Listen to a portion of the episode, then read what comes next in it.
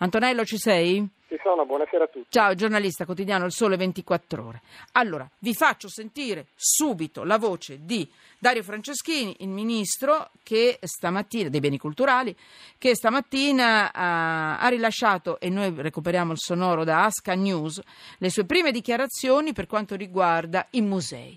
Qui siamo con alcuni musei senza i direttori, perché le nomine di, di Franceschini, diciamo così tanto per capirci, sono state bocciate dal Tar del Lazio. Sentite cosa ha detto lui. Io sono un avvocato e un uomo politico con una certa esperienza e quindi so bene che le sentenze vanno contrastate nelle sedi proprie, giurisdizionali, non vanno commentate, vanno rispettate. Detto questo, mi chiedo che figura fa il nostro paese di fronte al resto del mondo.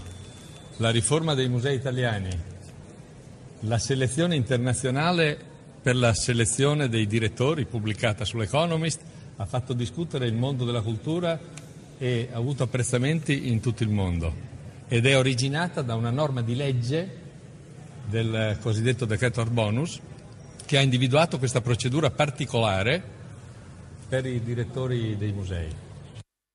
Allora, Antonello Cherchi, voi siete stati tra l'altro i primi, tu sei stato il primo a portare la notizia perché è l'unica che è su carta, tutti gli altri sono ancora in, in rete, quindi complimenti. Eh, volevo, perché questo è un punto importante, questi sono i nostri musei, sono senza direttori e poi non vorrei che facessimo la solita figura in giro di pasticcioni, facciamo un concorso, poi in realtà non... Ehm, selezioni a porte chiuse, scelte troppo generiche. Mi dice esattamente qual è il punto, che cosa è stato messo sotto inchiesta, che cosa è successo?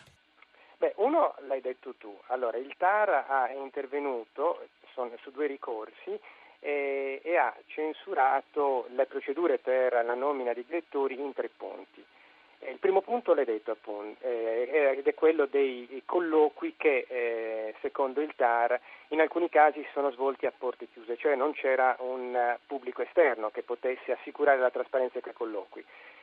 L'altro punto è le procedure, eh, i criteri di valutazione dei candidati assegnati dalla Commissione che secondo il Tar erano troppo generici, quindi non lasciavano ben capire quanto, quale fosse il valore di ciascun candidato. Il terzo punto, che poi è quello che eh, mediaticamente più, che ha più appeal, che, ha più, come dire, eh, che è stato più divulgato, è quello dei direttori stranieri. Eh, secondo il Tar il bando eh, che è stato aperto anche ai direttori stranieri, il bando per i concorsi nei venti musei, e sette dei direttori sono stranieri, eh, quel bando non poteva essere aperto a candidati che non fossero italiani, ma questo non perché in assoluto non si possa fare, perché secondo il Tar c'è una legge nazionale che per determinati posti nella pubblica amministrazione Ehm, prevede che eh, vi concorrono soltanto cittadini italiani. Se si vuole aprire anche ai cittadini stranieri bisogna fare una norma ad hoc. Ecco, questa norma il Ministero secondo il Tar non l'ha fatta, quindi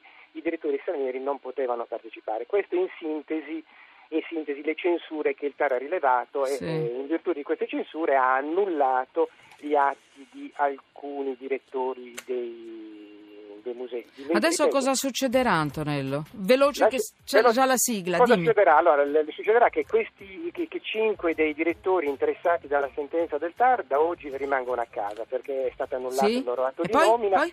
e poi ovviamente tutto è rimesso Mediamo. nelle mani del Consiglio di Stato, perché Franceschini ha detto stamattina che ricorreranno al Consiglio di Stato. Quindi potrebbe esserci intanto una sospensiva del Consiglio di Stato che congela Chiuso. le sentenze del Tar e poi vedremo nel merito cosa dirà il Consiglio di Stato. E la risposta nostra di cittadini sapete qual è?